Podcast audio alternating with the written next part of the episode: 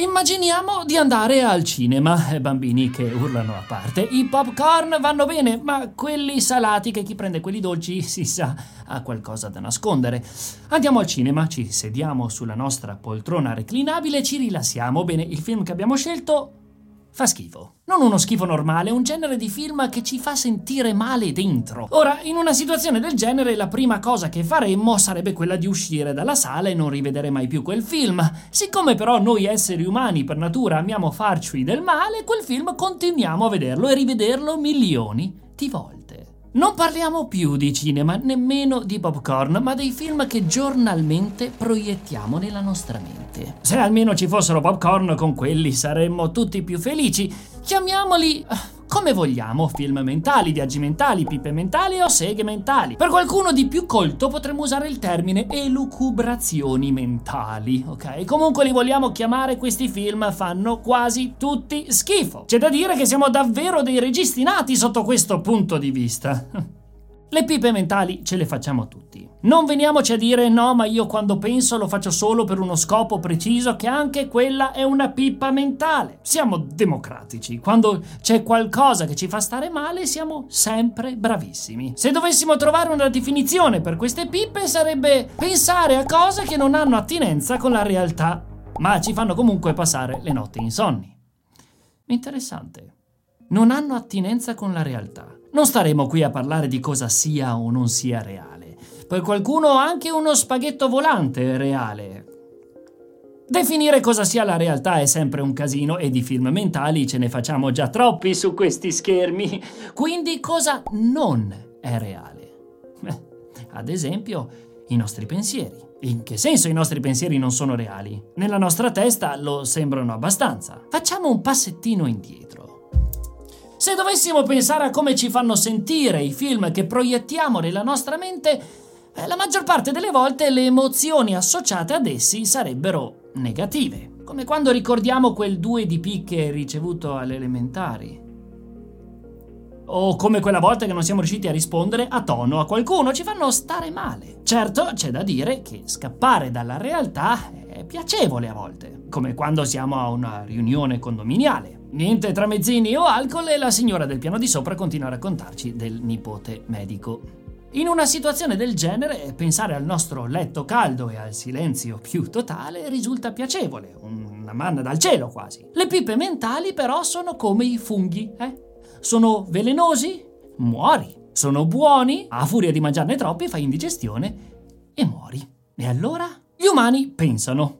Non tutti, ma la maggior parte pensa. Non lo avremmo mai detto, ma è così. Insomma, pensiamo tutti. Il nostro pensiero di per sé è un fantastico meccanismo di problem solving. Abbiamo nella nostra testa un sistema in grado di risolvere i problemi attraverso la simulazione di azioni e lo facciamo in pochissimi istanti. Quando però sommiamo questo sistema a tutta una serie di esperienze e di paure, qui nascono i nostri viaggi mentali. Questi film che ci facciamo hanno una fantastica abilità non risolvono proprio niente. Sono lì, immobili. Potremmo dire che una pippa mentale è un pensiero che non produce alcuna risoluzione a un problema concreto.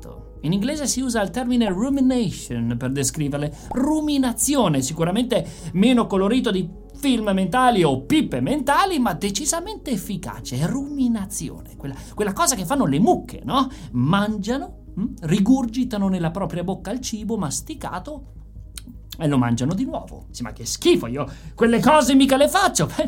Fa schifo? Sì, però se ci pensiamo, noi lo facciamo tutti i giorni all'interno della nostra testa. Nice. Secondo la professoressa Susan Nolem Oxima, il ruminare implicherebbe non solo ricordare un problema, ma replicarlo più e più volte senza una soluzione, come se lo masticassimo, risputassimo e lo masticassimo ancora. Direi ora basta parlare di vomito e sputo. A questo punto il pensiero non solo diventa pesante da sopportare, ma diviene una sorta di ossessione. Eh, ma sono solo pensieri, smetti di pensare. Grazie per il suggerimento, lo mettiamo nel barattolo delle cose che non hanno assolutamente senso. Non è così semplice. Qui arriva l'inghippo. Quello arriva sempre. I nostri pensieri costruiscono un universo cinematografico in grado di far concorrenza al Signore degli Anelli, ma hanno anche un effetto reale e tangibile su di noi e sulle nostre emozioni. Il nostro adorabile sistema nervoso non conosce la differenza tra pericoli reali e pericoli costruiti nella nostra mente. Basta solo un pensiero negativo, magari legato a un momento difficile, che subito questo scatta.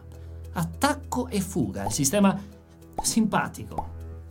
Subito quindi ci troviamo a provare emozioni negative che non sono solo immaginarie, ma reali e concrete.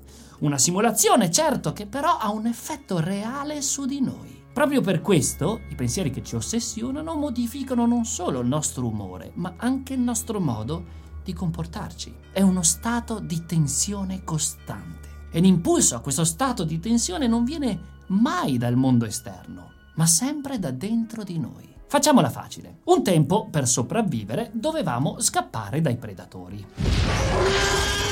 L'impulso a scappare veniva da dentro di noi, un allarme integrato che una volta riconosciuto il pericolo ci faceva scattare. Le pippe mentali fanno lo stesso. Hm? Perché allora continuiamo a pensarci? Spesso e volentieri i nostri pensieri vanno in uno stato di pilota automatico, la Default Mode Network. Non è sempre un male, sia chiaro. Perdersi per brevi periodi nei pensieri e sognare ad occhi aperti riguardo situazioni non plausibili o autoreferenziali a volte apporta dei benefici.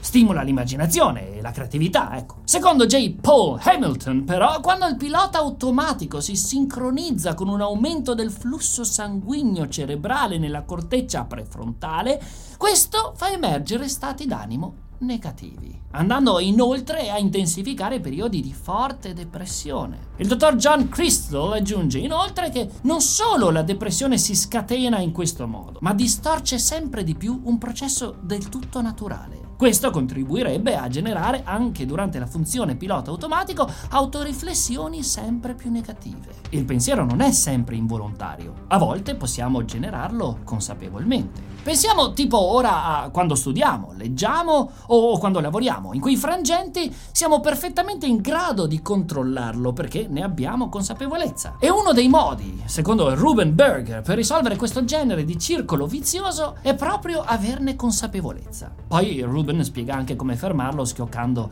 eh, un elastico sul nostro polso e urlando stop, ma, ma andiamo oltre. Stop!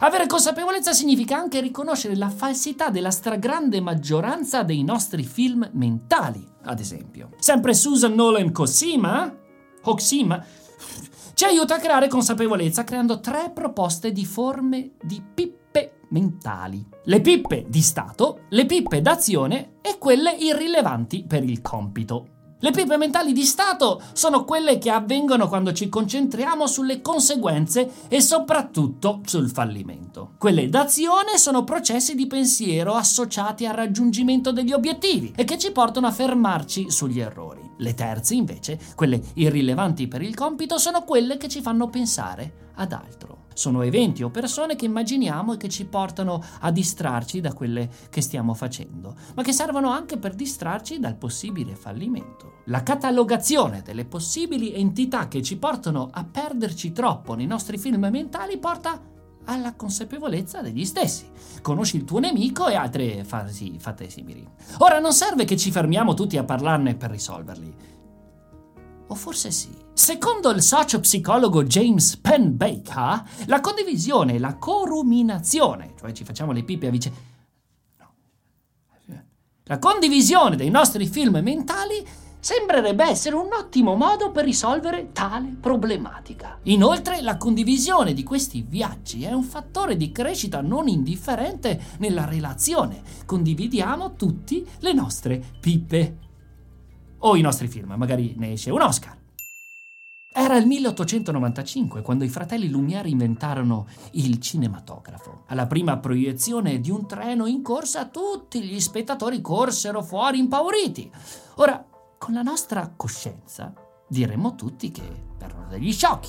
Ma quello che ci insegna questo aneddoto è altro. Gli spettatori hanno percepito il treno come reale e si sono spaventati. Allo stesso modo, giorno dopo giorno, la nostra mente genera treni in corsa che travolgono le nostre emozioni e noi non possiamo fuggire. Per la nostra mente sono reali. I pensieri sono forse una delle nostre armi più grandi. Quando però quel coltello si rivolta verso di noi diventano pesanti da sopportare. Forse la consapevolezza potrebbe aiutarci ad abbattere quel ciclo.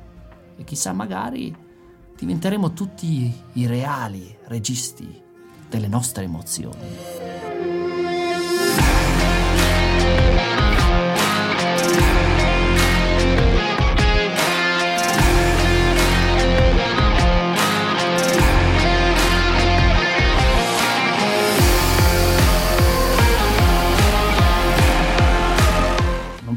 Per... professoressa, professoressa, sta, sta, costru... Ictus. Secondo la professoressa, st- ma che c***o so pre- profe- ogni volta che faccio un episodio c'è sempre un, una parola che di colpo non riesco più a dire. Professoressa, darono il cinematografo.